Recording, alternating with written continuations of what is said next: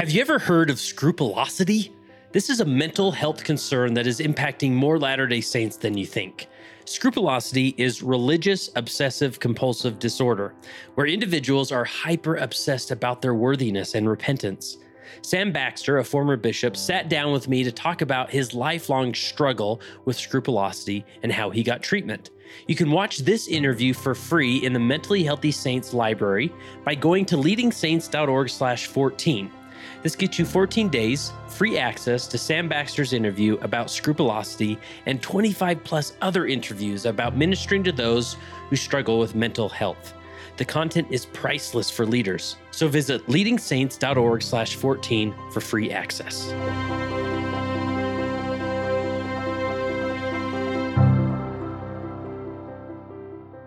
So, my name is Kurt Francom, and I am the founder and executive director of Leading Saints, and obviously the host of the Leading Saints podcast. Now, I started Leading Saints back in 2010. It was just a hobby blog, and it grew from there. By the time uh, 2014 came around, we started the podcast, and that's really when it got some uh, traction and took off. Uh, 2016, we became a 501c3 nonprofit organization, and we've been growing ever since. And now I get the opportunity of interviewing and talking with remarkable people all over the world. Now, this is a segment we do on the Leading Saints podcast called how I lead. And we reach out to everyday leaders. They're not experts, gurus, authors, PhDs. They're just everyday leaders who've been asked to serve in a specific leadership calling. And we simply ask them, how is it that you lead? And they go through some remarkable principles that should be in a book, that should be behind a PhD. They're usually that good. And uh, we just talk about uh, sharing what the other guy's doing. And I remember being a leader, just simply wanting to know okay, I know what I'm trying to do, but what's the other guy doing? What's working for him? And so that's why every Wednesday or so, we publish these How I Lead segments to share.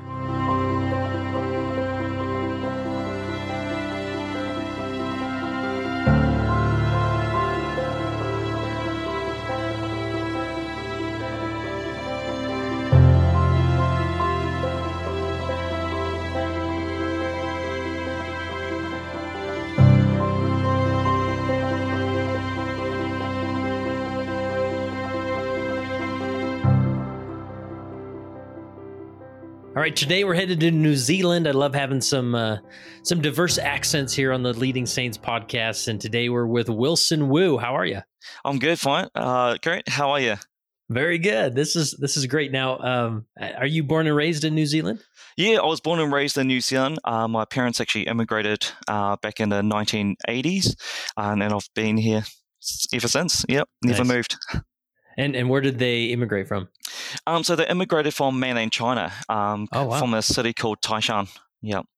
Nice. Did they raise you speaking Mandarin or anything? Or yeah, so that's a funny story. So I actually um, grew up speaking Taishanese, um, and I didn't actually learn it that well. um, nice. But now I um, I speak a, a Cantonese because of my mission language, um, and I speak a little bit of Mandarin. Nice. Where did you go on your mission? Uh, so I served in the China Hong Kong mission, and uh, oh, it was awesome. That's where I actually met my wife. Actually, so oh yeah. wow, nice. That's that's fantastic. So, and and you're a convert to the church. Maybe give us a brief summary of that story. Yeah, yep, sure. Yeah, so um, I'm a convert to the church. Me and my brother, we're the only members in our family. Um, we were baptized when I was 13 and he was 11. Um, our family has no religious background at all, um, so we didn't actually get taught anything about God or anything like that um, in the home.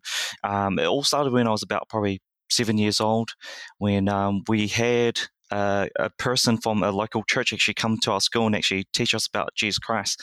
And um, that's what they used to do in our public schools, but they don't do that wow. anymore. and bet, um, yeah. ever since he was talking about Jesus Christ, I just, I know, I just believed in Jesus Christ and started to believe in God. And um, and I think I was about 10 years old, I made the decision to actually go to church. Um, it wasn't our church, but it was just to go to church in general. And um, I remember I had a friend who actually gave me a copy of the Book of Mormon. He wasn't a member of the church. His parents actually gave it to me, and uh, I started reading the Book of Mormon, like maybe like five pages of it. And I just remember reading the Book of Mormon, just reading about Nephi killing Laban and how he made, um, as it says for to, to follow him and um, oh man, it was such a cool story. And I thought, oh man, this this book is awesome. Um, but then I don't know what happened to that copy of Book of Mormon, but it just happened that when I was 10 at the same time, um, we had a family that moved in and um, there I became really good friends with this kid. And um, apparently the the mum and the dad and the whole family they were all members of the church and it wasn't until maybe three years later when i was 13 they um, the mum actually invited me to meet with the missionaries and um, they taught me the lessons and um, they got me and my brother and then they invited us to get baptized and yeah we've been members ever since Wow, fantastic! And then uh, just going through the emails that uh, we've corresponded through, you know, not just about this interview, but just in general. and I, I was reminded of an of an email you sent just about uh, how leading saints has helped you, and maybe through a dark time in your life. What, what's the story behind that? Yeah, so so yeah, so uh, it was probably in uh, 2021, um, the start of that year. I just felt really um, just overwhelmed and um, I don't know how to describe it. It was it was kind of like a depression that just came over me, um, and I was talking to my bishop at the time. So um, I serve under a different bishop. We have a new bishop now since then. Um, but I was talking to my bishop, and I was the quorum president at the time, and yeah, I was just going through a really dark time, um, and it was really hard. And he just counseled me to actually um, meet with a counselor and i just thought oh man i don't want to meet a counselor like you know there's all that stigma behind um, meeting with counselors and i just you know, just swallowed my pride and just like, okay, I, I think I should probably see a counselor. And um, I was just talking to the counselor, just unloading my burdens and, um, yeah, and she just recommended me to listen to this podcast, and she think she thought that um, this would actually help me out, and so I'm really grateful for that counselor to actually recommend this podcast to me. Um, so, was, so the counselor recommended Leading Saints to you. Yeah, yeah, yeah. She recommended it to me, and at first I wasn't going to listen to it, but then I was like, "Actually, I'll, I'll, I'll give it a listen," and I just could not stop listening to you. um, wow. It was actually everything that I, you know, it answered a lot of the questions that I had um, personally, but um, yeah, I, I, love how your podcast at the end it ends with Gordon B. Hinckley's um, quote about leadership, and I was just thinking, man, like why do I feel these feelings about loneliness and leadership? And, you know, I've been thinking about that for a long time, you know, when I had this experience. And then when I was listening to your podcast and I heard that quote, I'm like, oh my gosh, like, this is what I needed. Like, Heavenly Father was looking wow. after me, you know? Yeah. Um, yeah, it really pulled me out of a dark hole. And yeah, I'm just so grateful for this podcast. Wow, cool. Well, you have to connect me with that uh, that counselor that, that recommended it. Yeah, and yeah. Did she did she recommend a specific podcast episode or? Um, no, she just recommended just the general podcast. Yeah. Oh, cool. All yeah. right. Well, I, I definitely uh, I don't see leading saints as a general you know therapy uh, tool or resource, but hey, if it helps, yeah, uh, that's great. You know, so really cool. Now, just tell me uh, what what the church is like in your in your ward, in your area, the makeup of your ward, demographics, anything that uh, would help us better understand your uh, religious community. Yeah, yeah, sure. So um, has actually had a huge history. Um, I believe it's like over 160 years or something like that. It took us a long time to go from a district to a stake. We only just became a stake uh, in 2016, and that was the time I became you know, a ward executive secretary at that time um, of my ward. And um, so we got two wards in Dunedin. Um, the unique thing about our stake is that to go from one end to the other end of the stake is a at least a five hour drive. Um, so it's actually quite large in geographic area. Um, but the the two wards that I'm well that that are near me, the my local wards, the one that I'm in, the demographics is usually pretty old, like probably like maybe a third of them are like really old people, and by that I mean like widows or really yeah. quite elderly. Um, and then we're starting to get really awesome um, is that we're starting to get young families actually getting baptized into our ward. So probably a, a huge chunk of that is young families, um, and then yeah, so that's pretty much the main demographics of our wards. We've just got really old people and really young families as well. Um, and then the other ward here in Dunedin, um, that's mostly just young families. Um, they've got some middle aged people, and then they've got a whole bunch of students. Um, a lot of people come down here to study, so we have a huge group of young single adults um, that come down here in that into that ward. Yeah, yeah, interesting. And you've had a variety of different uh, leadership roles from uh, being secretaries and clerks, and now you're currently serving in the bishopric. Yeah, yeah, that's correct. Yeah. Nice. Awesome. Um, anything like in general, your approach to, and we'll talk about some of the principles you have. And if, and if I'm, uh, you know, if you want to jump into one of these principles, uh, feel free. But just that role as being a counselor in a bishopric, like if you were giving someone else some advice of where to start uh, in a bishopric, what uh, as a counselor, what what advice would you give? Yeah, so I think the, the best advice I would give um, is if you go into a new bishop um, or um, being called as a counselor for the first time, um, definitely you want to talk to the bishop um, first and just get um, get on the same page as he is, because you really want to know like what is his vision, what is his, I guess, what does he is his goals for for the ward? What does he want to achieve under Heavenly Father's direction? Um, because once you know that, then it'll make it easier for you to know how you can assist Bishop because you're not trying to, you know, do the opposite things of Bishop. You're trying to actually help him to move the ward along. Um, and I guess the second best advice is read the handbook. yeah. the, the, handbook's yeah. got some really good stuff there for um, new um, bishopric um, members or just any calling really if you want to know about um, but yeah definitely talk to your bishop and understand what your portfolios are. Um, once you know that, then you can get the assistance you need. Yeah. yeah.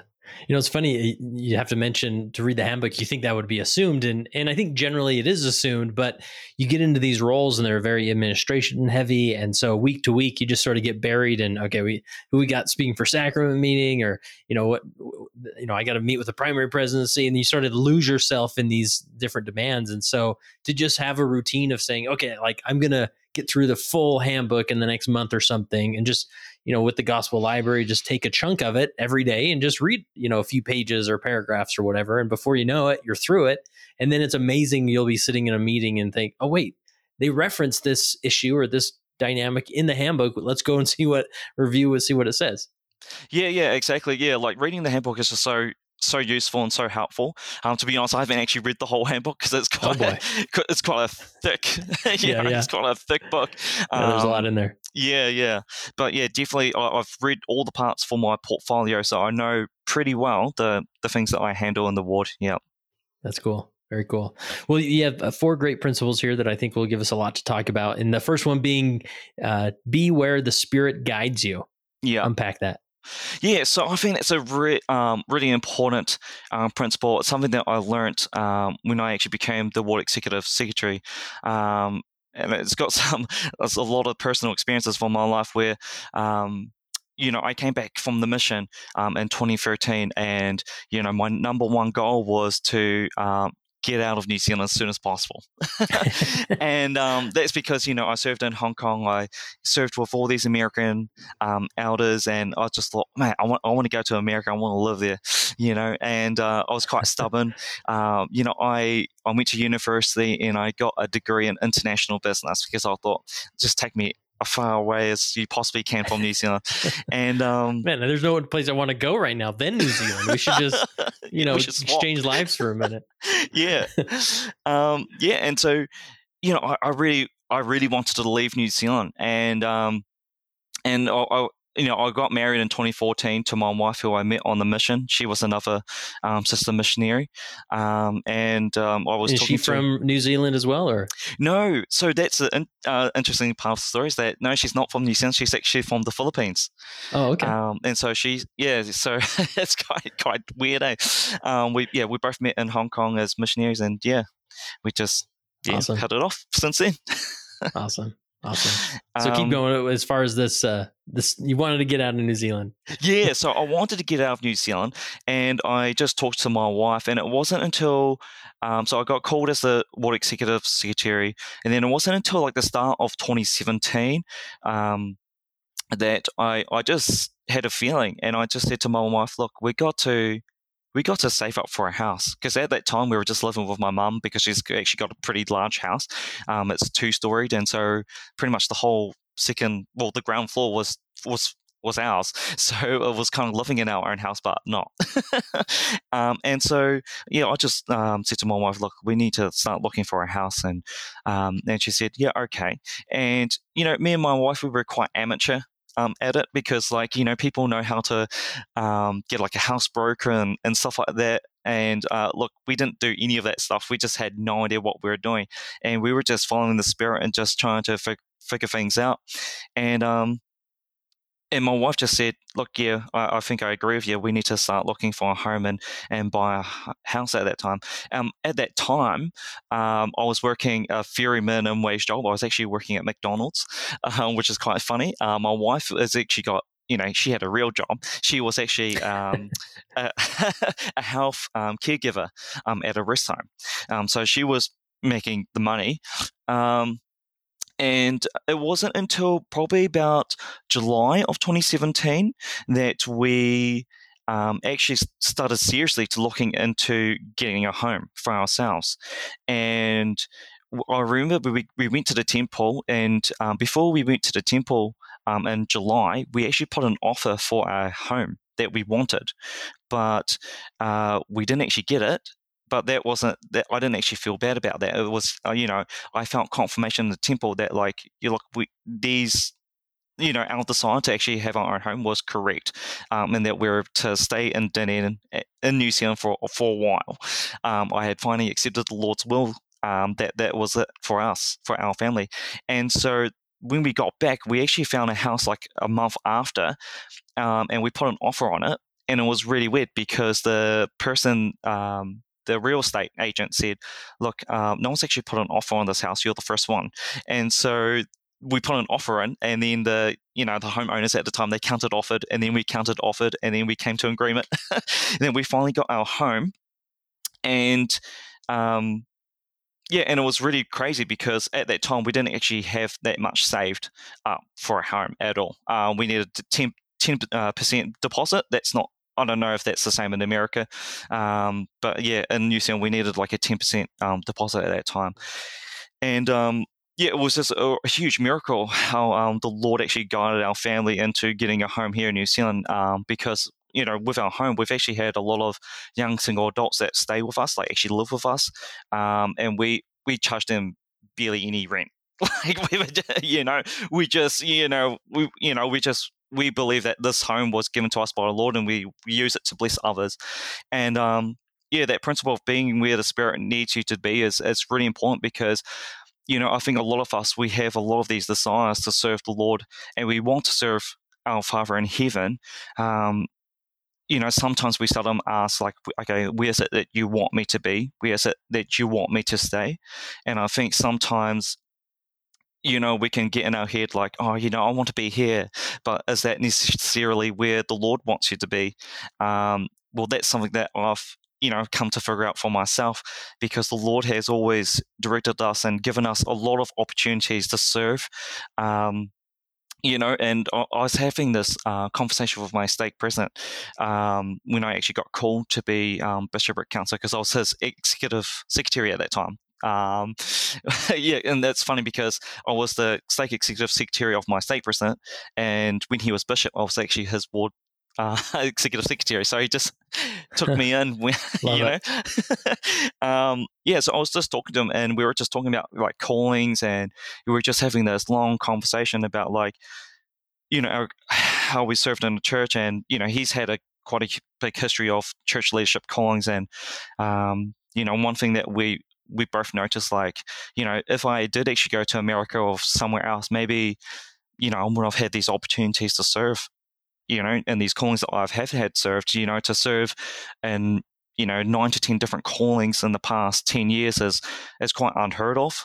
Um, you know, I, know I think Heavenly Father for a lot of those blessings, you know, to to serve in those callings, you know, because it, it's taught me a lot. It's made me grow up a lot more, yeah, um, and to mature up. Yeah, um, yeah, so I mean, yeah, I think it's really important that we know where the Spirit wants us to be, um, and the Spirit will actually guide you.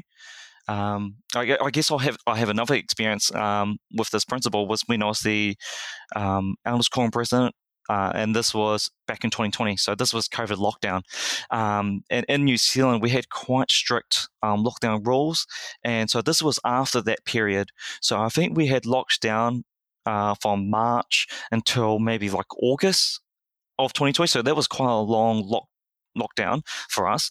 Um, And this member, um, he was actually my counselor in the Quorum um, presidency with me. Uh, he worked with the local um, Pacific Trust. Um, so, you know, we got like a lot of Pacific Islanders and stuff like that. And he was a part of that community. And um, he got this big, massive box of meat. Um, I think it was like a pork meat, and it was just tons of it. And he gave me this box, and he just said, "Go and uh, go and deliver this to some members that actually need it. And I was like, oh, okay. And I thought of like one or two families that I thought of um, because they were in my ministering family. So I was like, okay, I'll, I'll deliver some some pork to them. And then uh, the, the rest of it was it was quite strange because in my mind I had it that okay, I'm going to go visit my friend who lives up the hill and and then I'll come back down and I'll drop off some some meats to other families that I think that will will love this.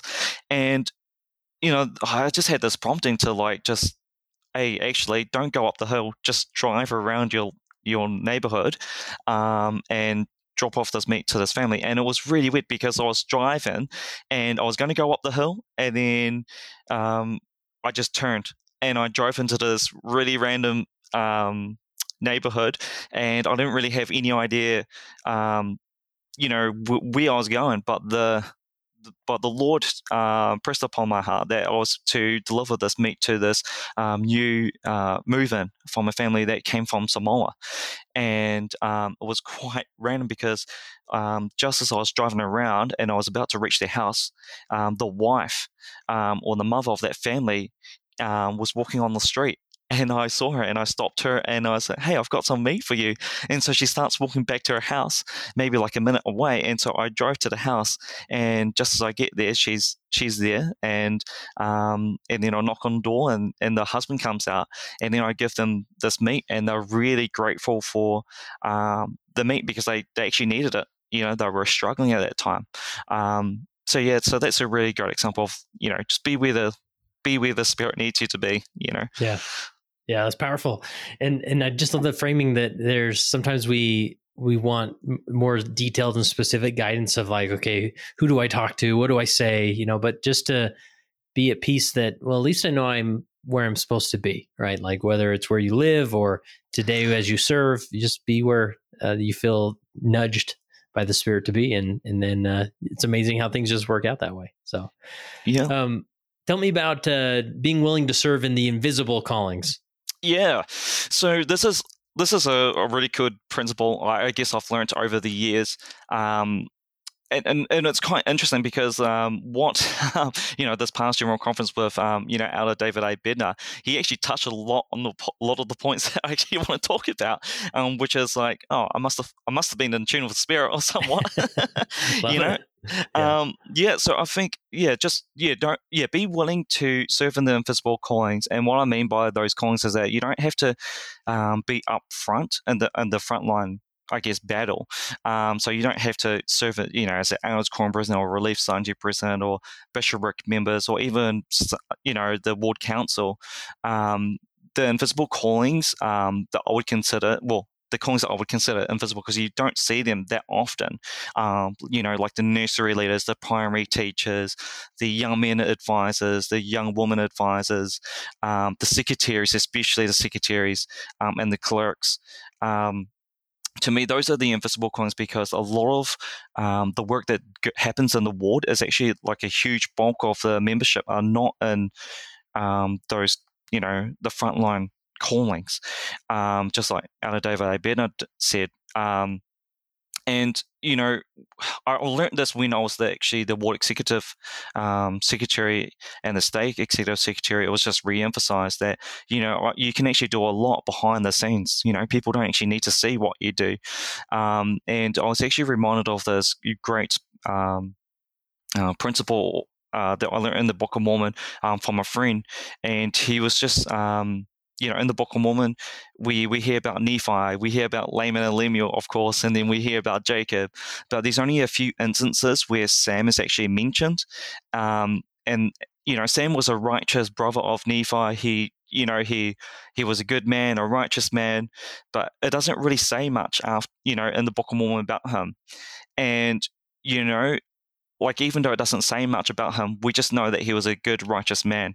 And I think with the Invisible Callings our award, um, our members they do so much. You know, they do so much for the ward. They do so much for um, their callings, or even if they don't have callings, they do so much for their ministering families. And you know, they don't need to be. I mean, you know, you don't need to be recognized to know that you are building up and serving um, God's kingdom um, and helping those members. And it just reminds me of that um, scripture um, in First Corinthians twelve twenty three. You know, the um, those members of the body that we think are less honourable. You know, upon those we bestow more abundant honour, um, which is a really good good scripture to describe this principle because I think, yeah, there are so many people in our ward that do so much, but you know, they don't, but they don't serve in the front line callings, you know. Mm-hmm. Yeah, the last wagon, right? Yes. Yeah, yeah. so yeah, that's that's powerful principle. Anything else uh, related to those invisible callings uh, that, that needs to be said? Yeah, I think yeah, those are the callings that that re- well for me anyway it, it, really helps me to understand like how the ward works and i think if you get one of those invisible callings you really can serve and give it all and just like Elder David Bednar said he said you know to serve quietly faithfully um, and then and it's really important because you know it's not about you know it's not about the glory you know for your own gain or, or personal glory. This is you know, all glory to God because this is His church, this is His kingdom, and I love it when um, you know people like they compliment you and you know they say, "Oh, you're awesome at this." You know, you don't need to deflect it, but um, just put it in the back of your mind and and just accept it and just say thank you. But then when you're on your knees praying to your Father in heaven, you know, thank Him for um, the glory that you've received and give it back to your Father in heaven because it's it's his work, you know, um, and that you know just be grateful that you were made an instrument in his hands that you can actually do this work, you know, and be a witness of it. Amen, brother. All right, next principle is love the people you serve. This is always a, a an interesting principle because it can be so elusive or it can be kind of vague as far as how to love people. So, how, how have you found it most effective to love those that you serve? Yeah, so um, one of the things um, that's really been on my mind around recently and lately is, um, you know, and where Jesus Christ, he said that, you know, um, the shepherd leaves the 99 and always goes to the one. Um, he's always focusing on the one. And, um, and I really believe that all of us, we, like individually, we always have someone that we can go to and to, to minister. And in my mind, well, maybe it's just me, um, or maybe others may think it, but like, I do really think that um, that for us there is going to be only there is going to be that one person that only we can touch. Um, because we know them that well. Like we're the only ones that would be able to reach out to them or get through to them.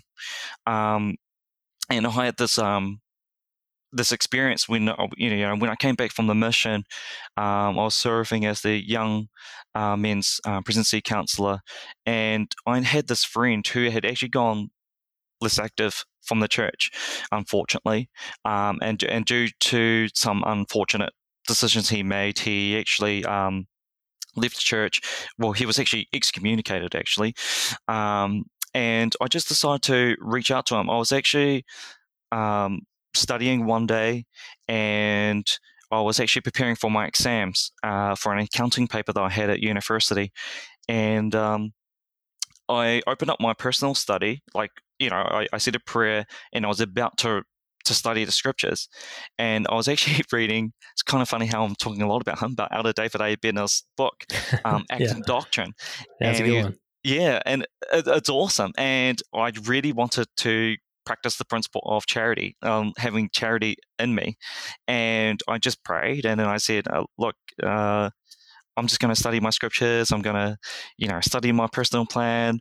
Um, if you, you know, if I want to experience, you know, charity taking over me, and I just had this spiritual prompting to just, okay, you, you're not going to study your scriptures. You're actually just going to go out and walk. And so, so I just got out of my house and I'm like, man, this is really random. This is like nine o'clock in the morning. And so I just walked like maybe like 10, 15 minutes, just aimlessly, not knowing where, you know I should be, you know, just like that scripture in you know in the Book of Mormon with Nephi. Um, and I, I went to my friend's house really randomly, and I just knocked on his door, and there was no response. And so I was like, oh man, I don't want this walk to be a waste of my time. So I'm just going to knock around the house and just make sure that he's not actually there. So I was just looking through the windows, making sure that no one's home. And yeah, no one was home.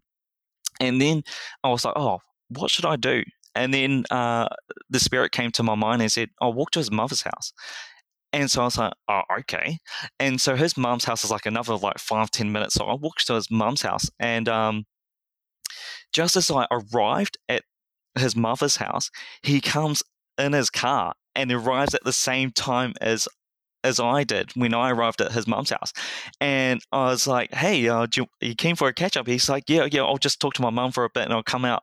And so it was really interesting because what had happened is that me and him, we haven't actually caught up for a while um, because you know I served a mission, and um, this is the man that actually baptized me when I was a convert to the church. So he oh, actually wow. baptized me, yeah. and so, um, so yeah, I was talking to him, and I actually spent like maybe like three hours with him, and he was actually um, telling me, you know, a lot of things had actually happened um, at that time. Um, you know, he was going through marriage problems. Um, and unfortunately he separated from well he divorced his wife at that time and he was just going through all these hard difficulties and and it was really good to actually see him and it was like well actually i wouldn't have actually had that experience if i wasn't able to actually love him or if i didn't have any love for him and i think the reason why i had the experience and could be uh, prompted by the spirit to go where I needed to go was due to the fact that I actually loved him um, he was like a brother to me. He's always like a an older brother to me, and um, yeah, eventually, I think it was like a year later, um, he actually got rebaptized in the church. Um, I actually baptized him. So, oh wow, that's cool. Yeah. yeah. So it's not every day you get to say, you know, I bet I rebaptized the person that baptized me. well, I, I, mean, uh, Joseph Smith and Oliver Cowdery, you know, they sort oh, of have yeah, that, yeah, exactly. that dynamic. That's cool. yeah, yeah. So, um, yeah, so it's definitely you know important to love the people that you you serve and you talk to um, because it's not coming from you if that makes sense it's actually coming from the savior jesus christ and um, you know another experience that i had was that i actually uh, approached and this is something probably that I don't know if other bishopric members do, but I do it. But I approach members when their temple recommends are actually expiring, and I actually ask them, "Hey, do you want to renew your temple recommend that to yeah, uh, you know yeah. Um, just being proactive because you know I, I sincerely want them to go to the temple and and be in the house of the Lord you know um, and so you know I approached these two members that that I don't really know that well but I knew that they they need to go to the temple like I just felt like they needed to go to the temple and they just need someone to say hey look we will help you out and anyway I approached these two members and they both said yes to actually getting these temple recommend interviews. And what really um, impresses me is that when I did the temple recommend interviews with both of them, um, like I expressed love from our Savior to them, like all, like at the start and and at the end of the interview, and you know, you know what? They both didn't they didn't actually pass their temple recommend interviews, both of them, and to me that was really humbling to to know or have that experience because when I ask them to have their temple recommend interview, they may have an inkling or they may have actually had a thought like, I'm not going to pass. But they were still humble enough to actually go through with the temple uh, recommend interview anyway. And to me, that was like, wow, you know, the Savior really works in mysterious ways because, you know, I was expressing love to them, saying, like, the Savior loves you. You know, don't feel bad about not you know, passing your temple recommend interview, I'll pass your name to Bishop and he'll work with you and we'll get you those temple recommend inter- uh, recommends so that you can go to temple. And um, yeah, so that's what I did. I passed their names to Bishop and Bishop worked with them for a couple of months and now they both got their temple recommends. Um, so you know, you definitely have to show love or, or just be willing to feel the love that the Savior has for them. And that will really transform how you actually minister to your families, minister to the members of your ward, um, especially. Um, that's that's something that I really learned as an Elders Quorum president is that you really have to love these people and and sacrifice as much as you can for them. Yeah. Yeah. I love it. All right. Uh, this this last principle is to be a great leader, you need to be a good follower. And so, uh, but at the same time, it correlates really well with the, the, closing question I always do. So, the last question I have for you, Wilson, is uh, as you reflect on your time as a leader, how has being a leader helped you become a better follower of Jesus Christ? Yeah, it's a it's a really good question, and uh, you know, in my in my life, um, especially in, in these experiences with these leadership callings, um, you know, I learned Fury early on um, that to be a good leader, you have to be a good follower. And sometimes that means that you have to follow leaders that maybe their decisions you disagree with sometimes um, and just accept and be humble to that because, you know, maybe they see things that you don't. And, you know, the people that you follow, they hold priesthood keys sometimes, you know. And so because they hold priesthood keys, they they hold the right to receive that revelation, and you need to accept that. Um, and so I had this one experience with um, with a leader in my church. Um, he was actually a young men's leader at the time. He was my young men's president, and um, me and him, we just had like a PPI. I don't know if PPIs a thing, or we call them PPIs. Um, a ministering interview, let's call yeah, it. yeah, yeah, and uh, and so he just sat me down. I was probably like 16 at that time, and I just love him. Um, and you know, to me, he was more of like a father figure to me because I, I didn't grow up with a dad in the home, so he was more of a father figure to me, and um, you know, we were just talking about like callings and just serving and just in general and just talking about like the future, like what I want to achieve and, you know, serving a mission and stuff like that. Because he knew that I wanted to serve a mission.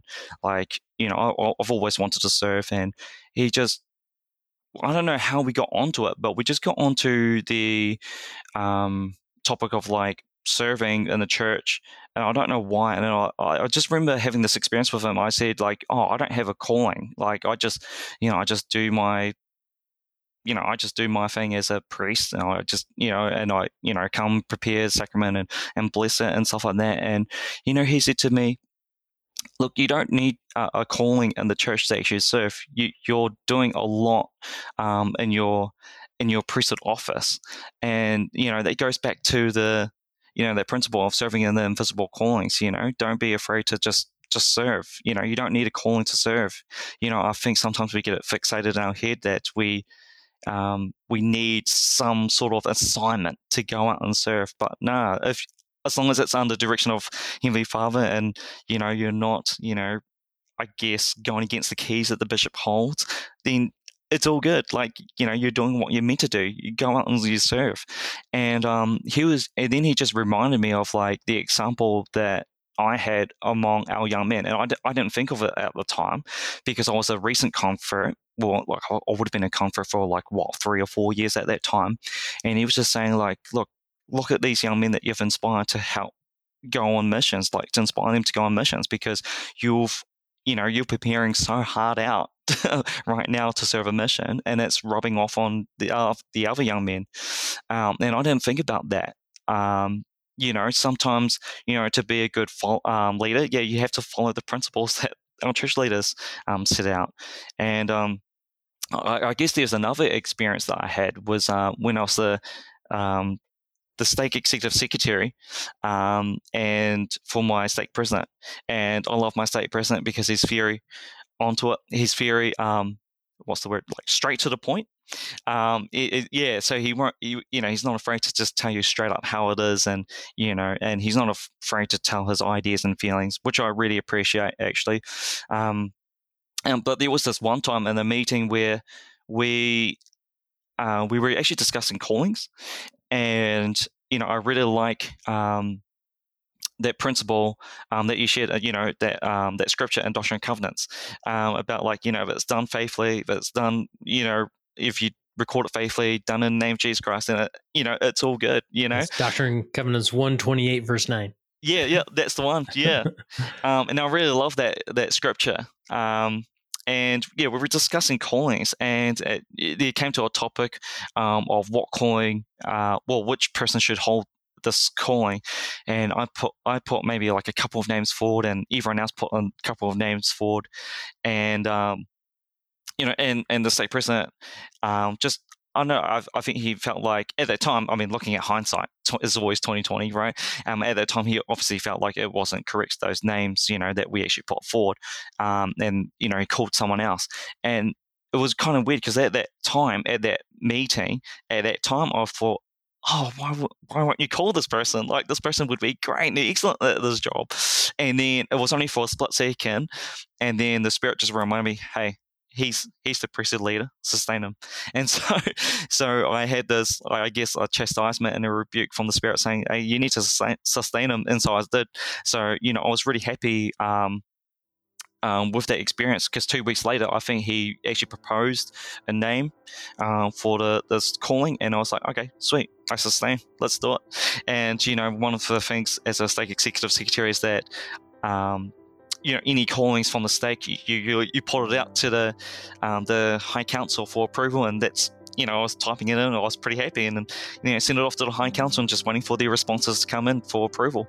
Um, so yeah, that was a really a good experience, humbling experience, just to be reminded, hey, to be a good leader, you need to be a good follower, and sometimes that means following leaders that make decisions that you don't necessarily like, but afterwards you might be able to understand, or you might not understand those decisions, but you know, our responsibility is to, sustain those that hold the keys, those priesthood keys.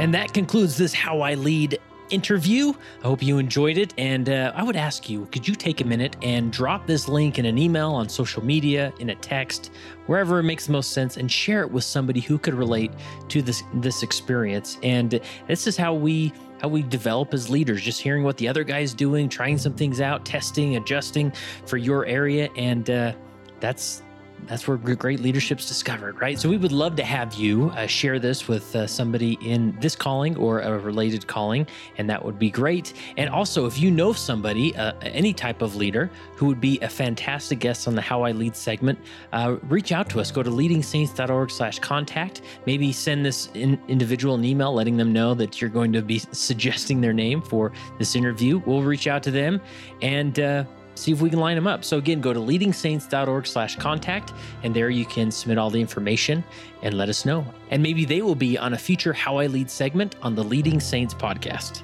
Remember, to watch the interview about scrupulosity, go to leadingsaints.org slash 14 for free access to the Mentally Healthy Saints virtual library.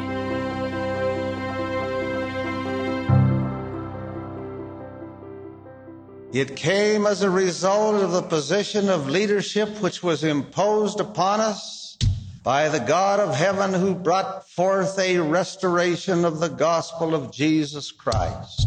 And when the declaration was made concerning the only true and living church upon the face of the earth, we were immediately put in a position of loneliness, the loneliness of leadership from which we cannot shrink nor run away, and to which we must face up with boldness and courage and ability.